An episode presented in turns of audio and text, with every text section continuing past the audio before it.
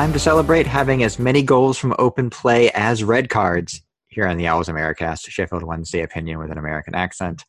I'm your host, Jeffrey Paternostro. I have been left... They left the two Americans to do a podcast the day before Thanksgiving. I don't know what Patty and James were up to, perhaps taking advantage of that new survey that said the British accent is the sexiest in all the world. Having spent most of my time talking to people from Yorkshire, I have questions. What I don't have questions about is my drink. I am recording in my living room tonight, and it's a little chilly. It's been very cold here today. I'm going to warm up the weekend, but in the interim, I am having a hot toddy, keeping it very simple. A little bit of hot water, a little bit of Japanese whiskey that I got as a gift last Christmas. I'm not the biggest fan of Japanese whiskey. I find it a little kind of like stodgy and peaty in a way I don't find pleasant, but it does go well with a bit of... lemon juice and sugar, but I made a lemon sherbet out of it using the peels as well because I was in a punch-making mood. So I had some of that left over. And yeah, it gets the job done. I've already had a beer and a glass of mulled wine, so I'm always trying to keep things warm and toasty. Joining me, I'm sure, in the equally cold Cape Cod, Justin Disorder. Justin, what are you drinking? Hey, Jeff. Hope you're doing well. Happy Thanksgiving to you and all of our American listeners and any of our British listeners that want to celebrate. It's a fun holiday, although this year it's obviously a little different with hopefully everybody doing Thanksgiving via Zoom or via, some quarantining and hanging out. I've got a Massachusetts brewery in Waltham, Mass., a very interesting suburb of Boston. Mighty Squirrel Brewing Company's Mocha Stout. It's called the Velvet Moon Mocha Stout. Not too bad. Got some chocolate, some cold brew coffee, and I like it. It's from coffee comes from the Atomic Coffee Roasters out of Cambridge, Mass. It was a really nice little spot on Mass Ave, and if anybody's in Boston, it's well worth checking out.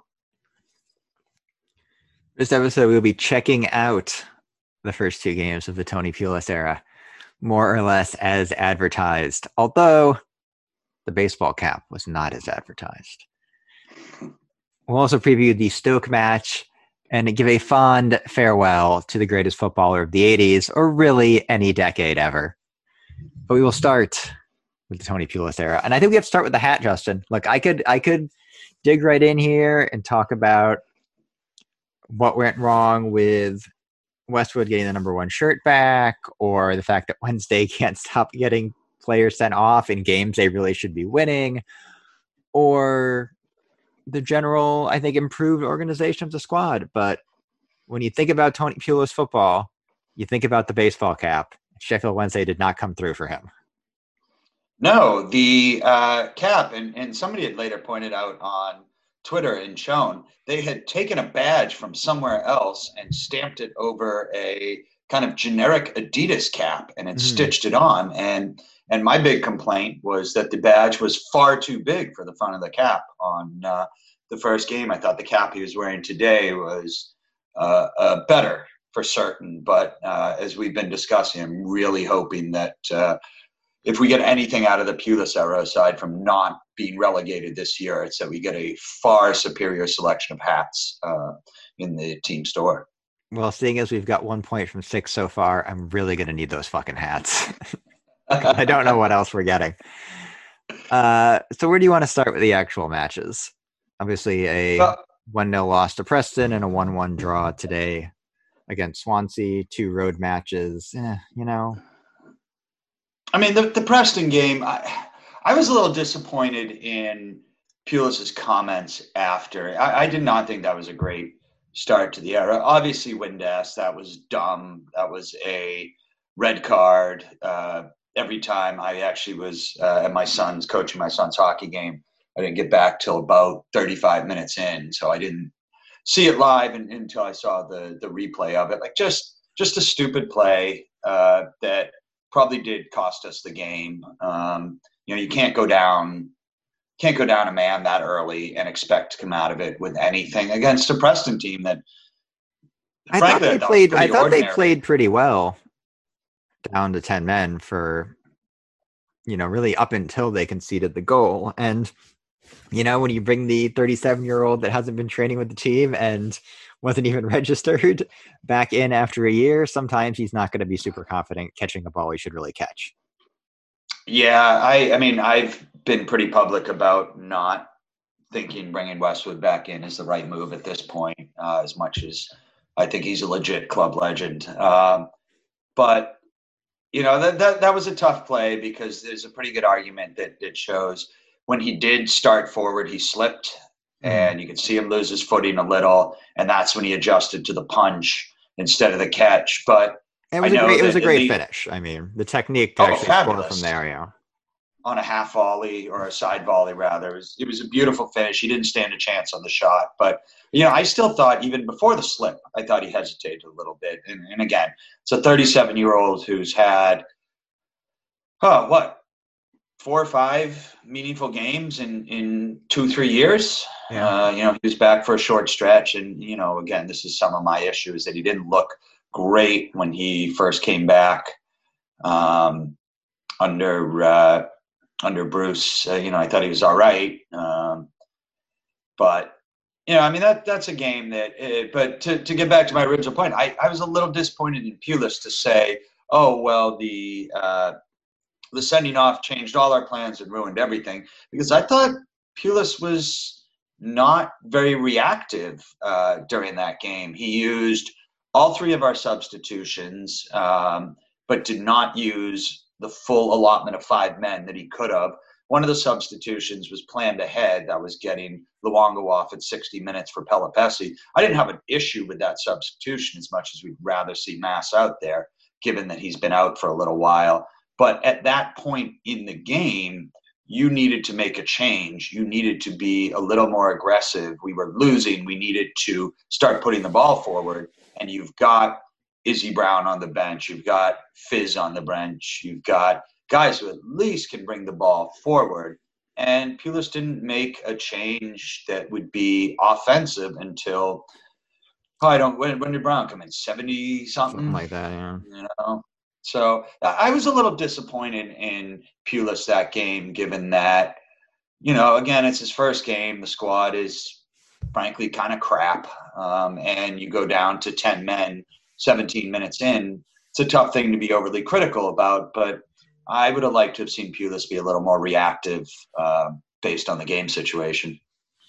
Yeah, again, there's only so much you can do when you're down to 10 men, I guess, but it did seem almost like they were content to lose 1-0 instead of trying to push for an equalizer and risk losing 3-0, which is not something I like to see. But by the same token, they don't really... Yes, he could have brought on Izzy Brown earlier. He could have done a straight... He could have used Fizz as the planned substitution instead of Luongo. But there's not really that one player, and I think we saw this to an extent in the Swansea game, that's really going to meaningfully change the complexion of how they're going to play. There's not a super sub. There's not a match winner. There's not anybody that can do what, you know, Jordan Ayew did to them today. You knew that one moment of brilliance that can. Andre Ayew. Yeah, yeah. I mean, I'm still pretty high on Brown. I think obviously his track record of staying on the field is a little bit spotty. And, you know, somebody had pointed out on Twitter during the Preston game, or at least after, when either I or somebody else was complaining about the lack of Brown, that, you know, we all call Brown this great creator. He had 7 assists all of last season, you know, and that's, you know, I'm still very high on him. I think he's the guy that can be the engine to push things forward and to really get us moving in a positive direction towards the opponent's net. But, you know, I think you're probably right in the end. We don't have that player who, at least right now, that player who belongs at the next level. You know, Andre Ayew may not be, certainly not a top 6 Premier League player, but he's just pure class. And we didn't have that against Preston to turn the game around. And that's, you know, that is what that is. You kind of, over the course of a 46-game season, somebody does something stupid, gets sent off 17 minutes in on the road. Sometimes it happens 5 times over a 12-game season. Then you're Sheffield Wednesday, right? Sheffield Wednesday. I thought the Swansea performance was better. Like they seem to, I don't know if it's the extra couple days or the game experience playing the way Pulis wanted. It was very organized. They showed a little bit more on attack at times. It's still kind of, again, is it the attacking talent or is it the style of play?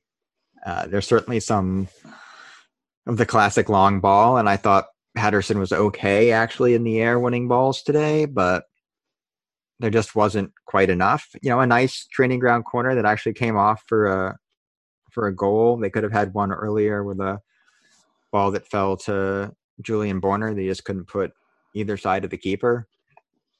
And I, weirdly enough,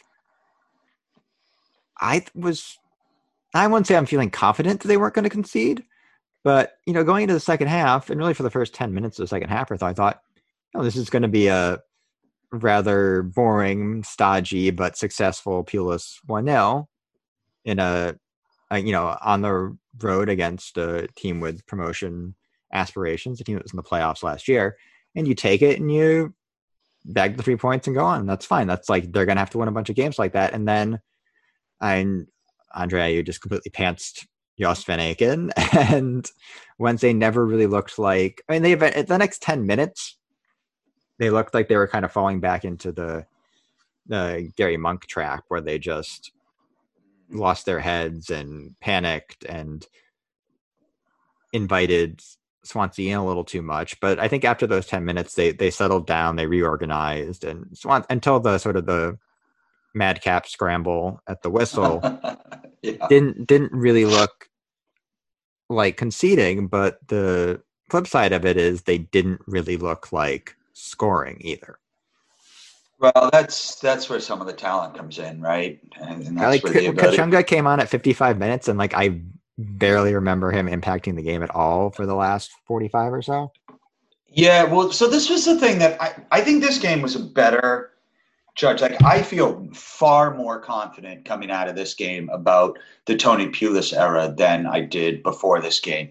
So maybe as much as I was a little critical about his comments that, you know, the sending off ruined his grand plans. At the same time, I think I got to see a couple different things out of this team that were clearly from the head and loud mouth of Tony Pulis that were really positive today. So one thing that I noticed that sort of threw me at first, but, you know, we kind of figured, you know, Tony Pulis 4-4-2, you see the lineup out there.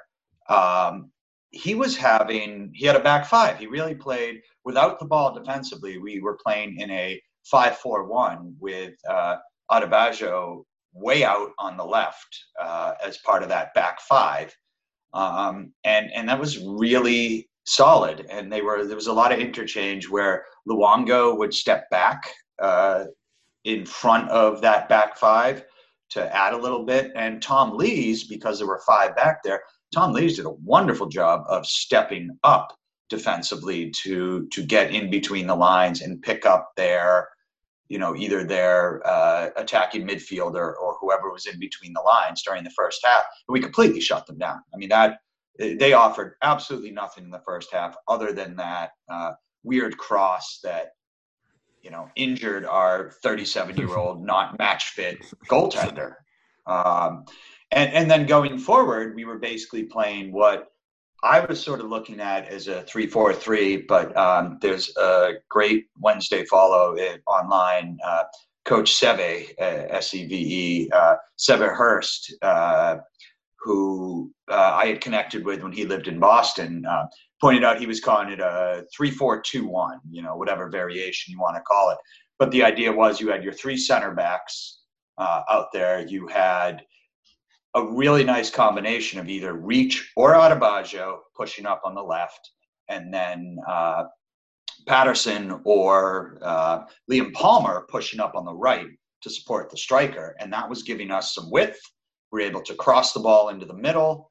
I thought that was very effective. And then by creating that width, there was space in the middle for Bannan and for Luongo and Patterson coming inside or Reach coming inside, all of them to do some really nice short passes. And this was sort of the thing to me where I said, my God, Pulis, I expected every time Barner got the ball to lump it up to Rhodes or Patterson. And instead, they were really making some nice short passes through the middle. I feel like they were calm on the ball for the most part. They knew where the open passes were.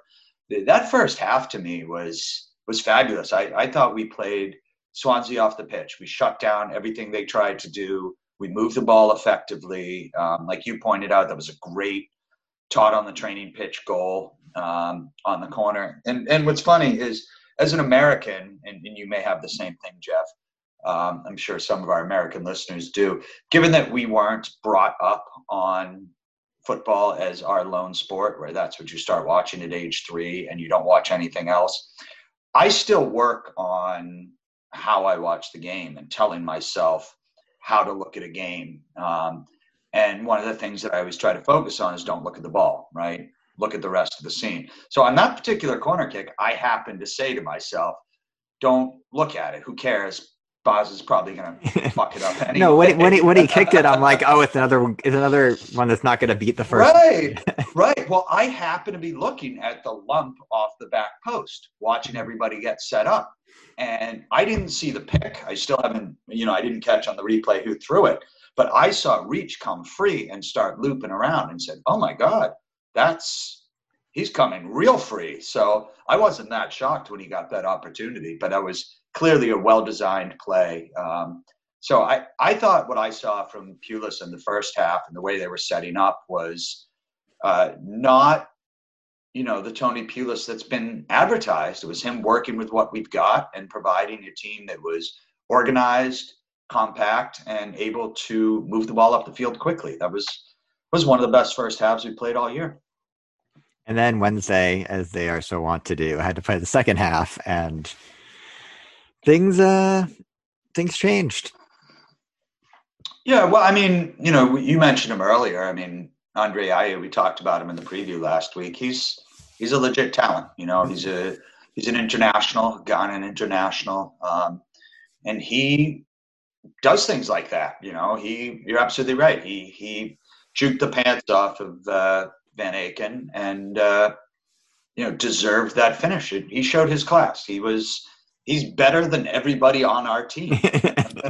Right? And again, that is like the ultimate. That is like the ultimate problem here. Because yes, it was a good performance. And if they continue to turn these in, they're going to win probably enough games 1-0 to stay up. But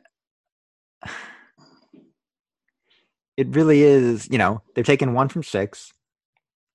Coventry won today, beat Cardiff, is now 4 clear of them for safety. Mm-hmm. Whatever. It's 13 games into the season. There's a lot of football left to be played. But at some point, they're going to have to go on a run where they win 7 points from 4 deal times. Yeah, I think they will. I think they will. This is a tough stretch, though. Swansea's legit. Swansea's 4th in this division. Swansea was in the playoffs last year. Swansea has a lot of attacking talent, and we saw it in the second half when Steve Cooper made those substitutions and changed that game up. They've got the players that can make a difference. We don't really have them right now, and we'll talk about it in a little bit. Stoke is a team that's going to provide some problems this weekend. They have a lot of attacking talent.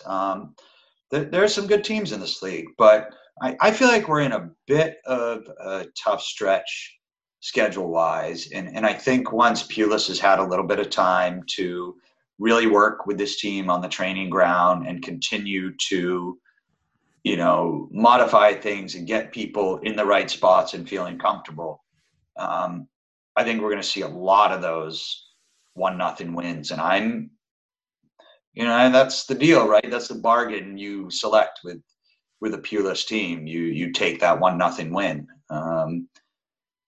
But yeah, I don't know that we have the guys who can really finish it off right now. All right, before we move on, where exactly was the foul on the last kick of the game there? Which of the 7 fouls did he call? Yeah, that's one of those things. That's you to swallow your whistle until you have to. Yeah. Unless it's blatant, right? I mean, I know Swansea fans, I saw pictures they were posting. There's a high kick, that's a handball, that's this and that. You know, it's a scrum in the 95th minute, you know, it's not good, that. I will say it was a good overhead kick to score it, though. Yes, it was. One more thought on the game that I do want to give a couple people some credit. When Pulis made those substitutions and brought what did he bring in? He brought Shaw in. He brought Pelopesi in. Mm-hmm. And again, I'm going to give Tony Pulis some credit where I really thought he didn't do a good job on the weekend against Preston. Not only did he make those two switches, Swansea had been getting a lot of pressure just in front of our back line, even with the back five. That's where they were. Guys like Ayew were finding that space in between our four and our five. And when he made that substitution, he went to a back four. I probably wouldn't have caught it, except the camera was on Pulis holding up four fingers and yelling onto the field, four. As the substitute was being made. So once you saw that, what they actually did was they moved to a back four. They put Shaw and Pelopesi as sort of two holding midfielders in the midfield with Bannan in the middle. And they moved Kachunga back, which I think is part of the reason we never saw him. He became part of that midfield five out on the side, and they put Patterson up front. And I thought that actually was part of what limited aside from when you pointed out that 10 to 15 minutes of, holy shit, the wheels are coming off. I thought Pulis, again, made a tactical change that was, you know, proactive and effective. And I do want to give him some credit, especially given that I'm somebody who, both publicly and privately, was kind of against this signing of Pulis. So I was glad to see it. I will also say, too, every once in a while, I'm very glad for Hillsborough. It's a beautiful old stadium, and it's got a lot of soul. But, boy, that pitch was shit today. You could see it coming up in pieces over the course of the second half, and that, that did not make for pretty football, watching the South Wales weather come in. All right, let's take a break. When we come back, we'll preview a game of a team also famed for their gloriously great weather as we talk about good old Stoke-on-Trent.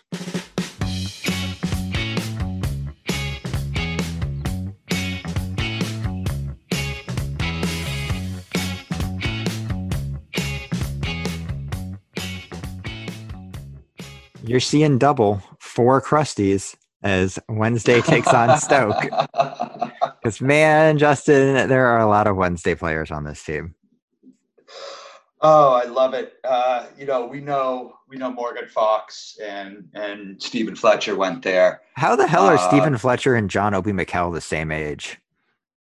Oh, how is John Obi Mikel not 40? When researching this team, that was the one. I was a little surprised. I forgot they had Danny Batt. There were a couple guys. I just made the joke. Every time I see poor James McLean, I always think of Stephen McLean and get confused and think he was a Wednesday player. But just going through that roster, and that was the one I looked. And I said, John Obi Mikel. And not only that, again, John Obi Mikel has played every single minute of the season for Stoke. And he didn't have a team. They picked him up, not only for free, they just basically picked him up on a curb and threw him into their lineup. And he has been very effective in the middle of their field. So, well, good news for Wednesday is that Stoke ships goals. Bad news for Wednesday is they score goals. They score a lot of goals. I believe they are second in the league in goals. And they score a lot of them from open play. They've got I wouldn't know anything about that. 21. Oh, I know. My God. And they play you know, kind of what you would expect, given that they've got Stephen Fletcher, which makes sense. They really utilize Fletcher. They do a lot of long balls up to Fletcher and have him distribute the ball off to the wings. And this is where they really do some damage. They have a man named Tyrese Campbell, 20-year-old, quite the stud. He has poured in 6 goals and 5 assists this year. He's one of the hottest young players in the championship. And he's not stopping. He scored last night in their loss to Norwich. And on the other side, they've got Nick Powell, who's got 3 goals and playing a similar thing. So, you know, what we expect to see from Stoke is they like to go long up to Fletch, to have him hold it out, put it out to the wings. The wings will then often carry it forward and either attack directly or look to cross it back in. And again, old friend Stephen Fletcher has 4 goals on the season. He's playing very well. For our sake, you know, he can tend to be a little bit injury prone, but that's all right. And they also will often utilize short passes between their central midfielders, which is Mikel. They've just got Sam Clucas back, and, you know, Sam Clucas is a very quality player at this level. So they utilize some short passes between their forward line and their central midfielders. One thing that's interesting about Stoke is they get almost no shots from outside of the box. So they really look to get it in deep and get something off. I think that actually plays pretty well into our hands, given that they're going to be attacking a Tony Pulis side, which we saw against Swansea today, has no problem putting 9 men in a low block and daring you to try to beat it. So from an attacking perspective, it'll be interesting to see how well we can, you know, lock up Fletch and keep him limited, and also keep an eye on Tyrese Campbell.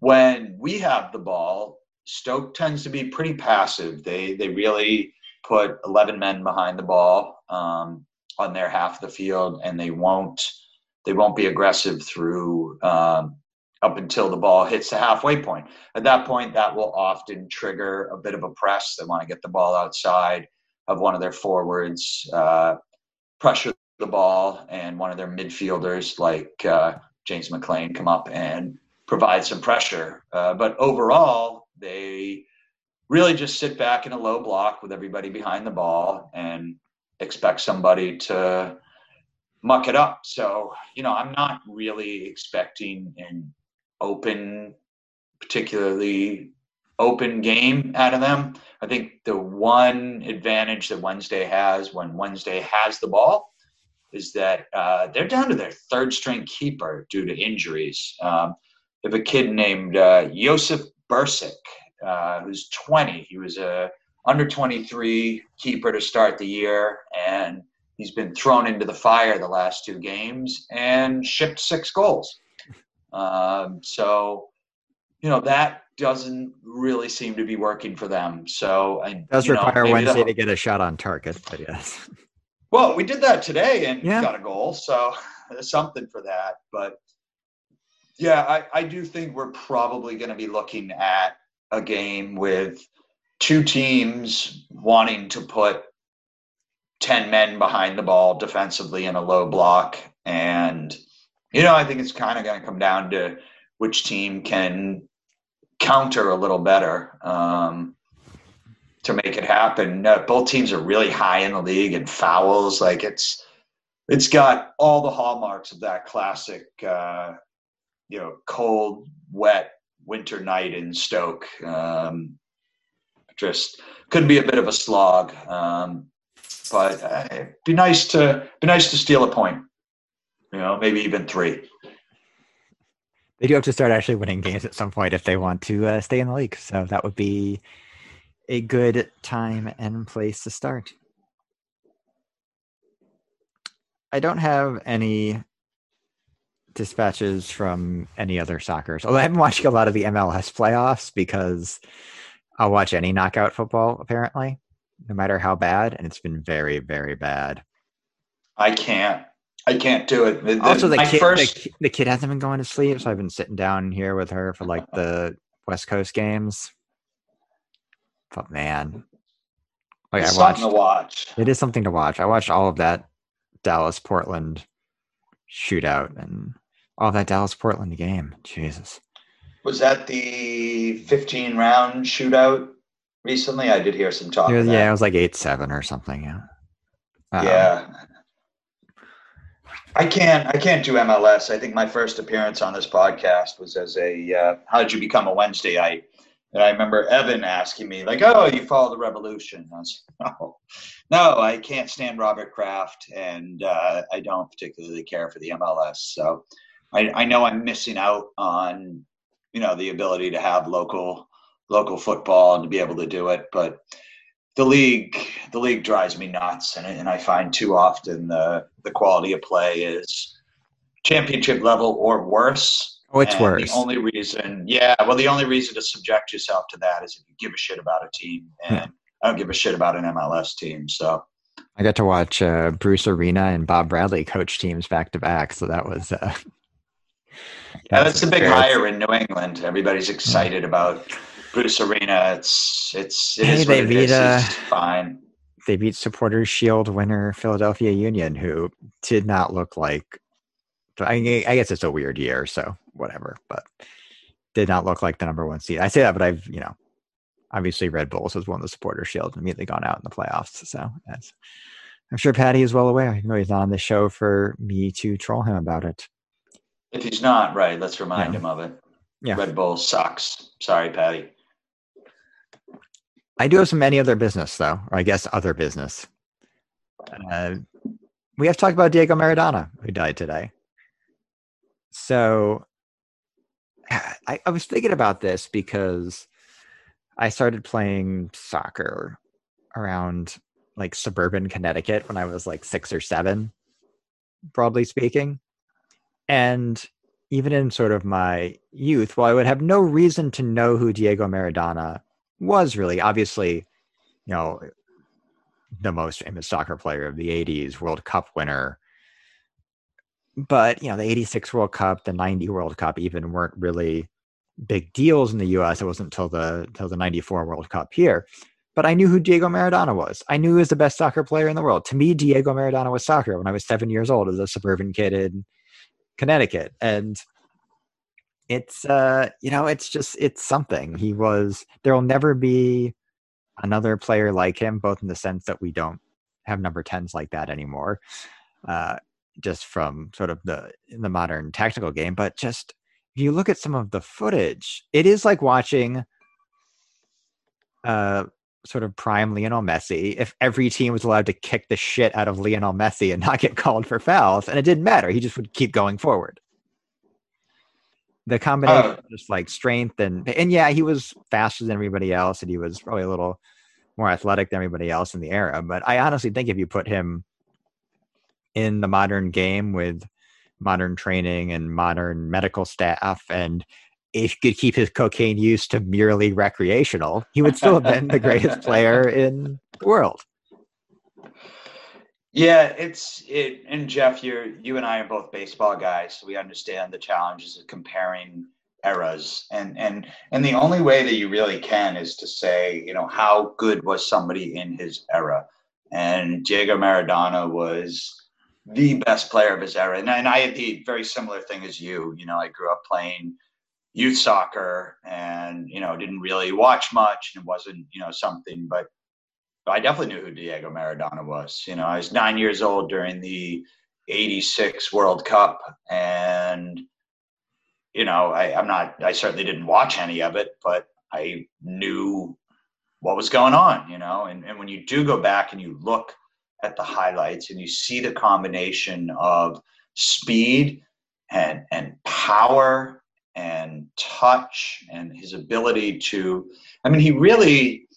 Messi, from everything I've seen, Lionel Messi is the most comparable player in terms of that mazy dribble, that explosive speed, the ability to see the field. There's some great highlights if you find on YouTube of like Diego Maradona 86 World Cup highlights, and fucking 70% of those highlights are him juking three guys, putting a ball onto somebody's foot, and him missing the net by like 30 feet.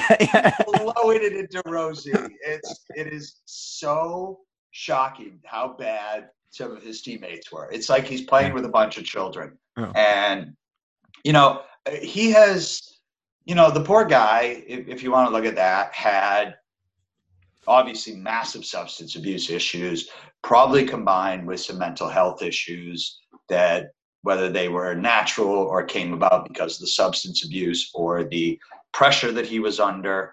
But if you look at his career, like what he did at Napoli, I mean, Napoli was borderline going to relegation in Serie A, and within 3 years they went a double. Everywhere that he went. I saw this on Twitter today. It was posted by at Stevie Bundy. It's a banner hanging at a cemetery in Naples in 1987 after they won the Scudetto. And it just says, "En un sano cese soperso," which translates as, "You don't know what you missed." Oh, that's amazing. In front of a cemetery, yeah.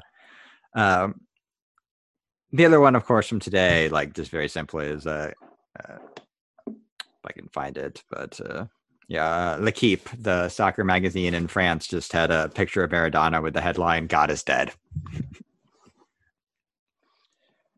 There was a photo of probably guy in his late 50s kneeling in front of a fence with a Maradona shrine on it outside of blanket on the name, Napoli's famous stadium, sobbing.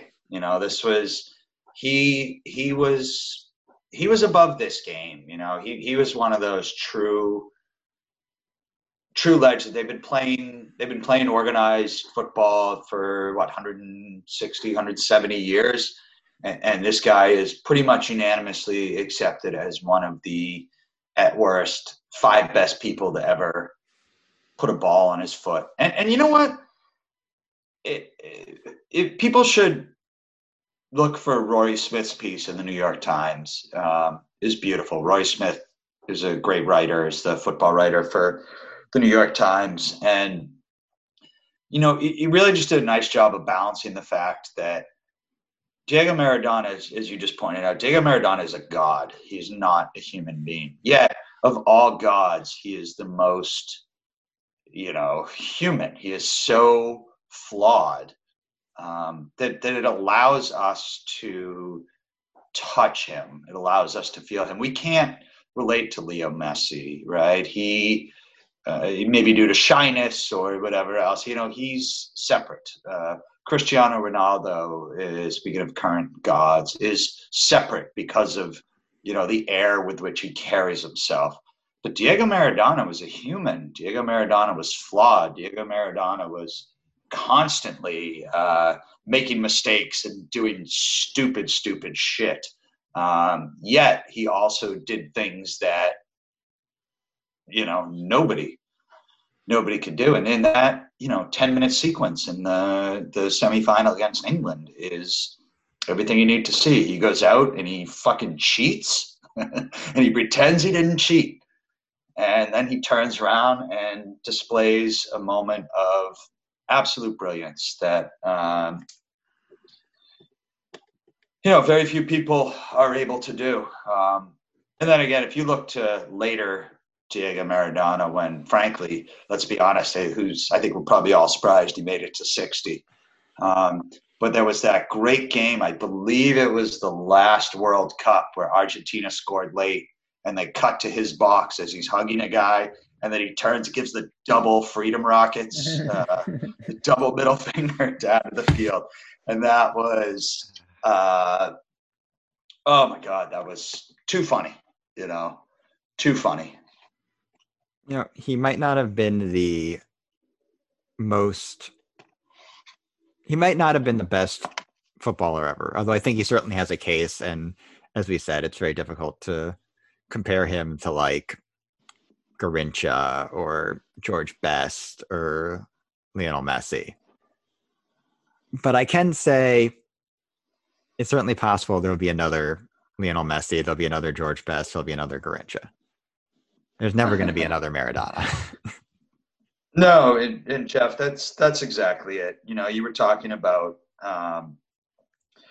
earlier the idea that, you know, what would it be like in modern day? And the fact is, there's no way that growing up, you know, he could not have had those substance abuse issues and been successful, because Barcelona would have plunked him at 18 instead of 22 and put him in the academy and whatever else. Yeah, it just would have been a completely different track. He was really a man out of time in a lot of ways.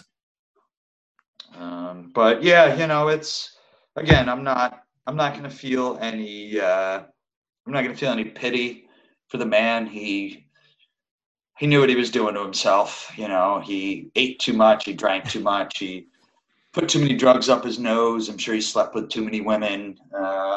You know, he lived his life to extremes. It's, like I said, it's a little shocking he left at 60, but I think anybody that loves this game, you know, has to take a moment to appreciate the legend that passed.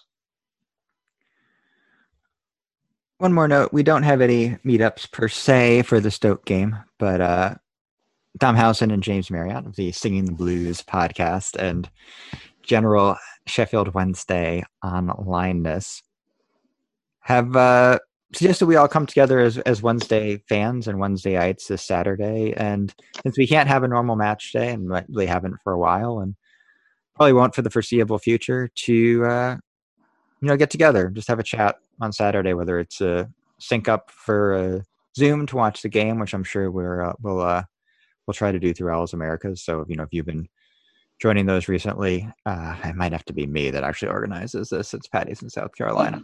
I just realized that as I'm saying this. But we'll try to get a Zoom together, try to watch a little bit of the Stoke game and have a day out, as it were. Well, I think it's a great thing, and I think James and Dom do a really nice job. I think they're both very rational fans, you know, who are able to break the game down in a reasonable way. And I don't tend to listen to them as much, although I subscribe. I just prefer to make my own opinions rather than hear other people's. But, you know, I think that's a great idea. I think that this, as much as this Pulis appointment has divided all of us, it's also a chance to hit the reset button and get everybody back together and remember we are all in this mess together. You know, we are all Wednesday, aren't we? So good for them. And I think we should all kind of follow their lead and try to make sure that we reach out this weekend to be in touch with other Wednesday fans and make sure we're all on board for that game against Stoke, which will be a drab 0-0. One can only hope. This has been episode 115 of the Owls AmeriCast. You can find us on the internet at owlsamericas.com and email the show at owlsamericas@gmail.com. You can also find and follow us on Twitter at owlsamericas. The podcast is on all of those places that I usually list here, but I don't have the actual list in front of me. And wherever you choose to listen to the Owls AmeriCast, we ask you rate and review the podcast. It helps more Wednesdayites find our ramblings. Still looking for a sponsor. Yeah, sure. Throw that out there, too. Justin is on Twitter at New England Owls. Justin, you going to dig into some pre- or post-Turkey Europa League action tomorrow? I may. I actually am a vegetarian and have been for tofurkey 27 years. No, quick side note to everybody. Don't ever try tofurkey. It's awful. I tried it. It's just not good.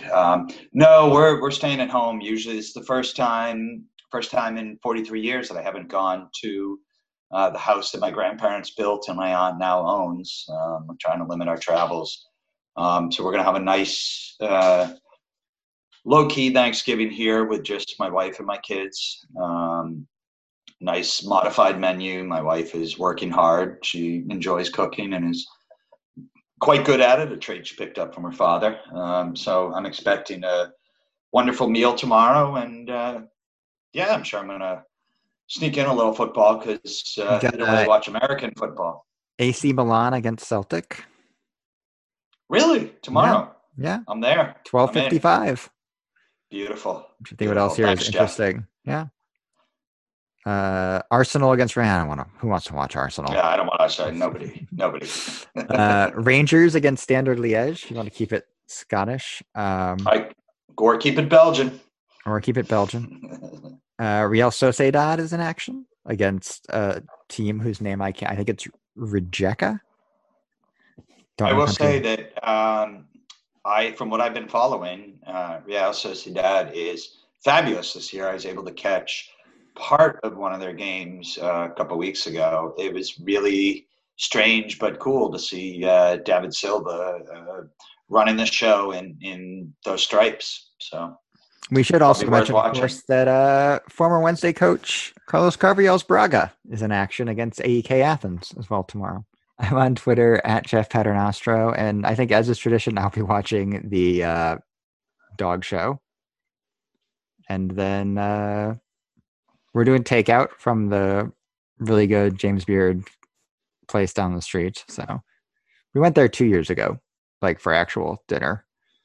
My mother-in-law and my parents and me and Jess. So they do a pretty good Thanksgiving dinner. So I'm looking forward. I actually cleaned off the dining room table for the first time in like 6 months. We've just sort of been eating at the TV tray that I have the laptop on that I'm recording at currently. But we will be back to talk about the Stoke game next week.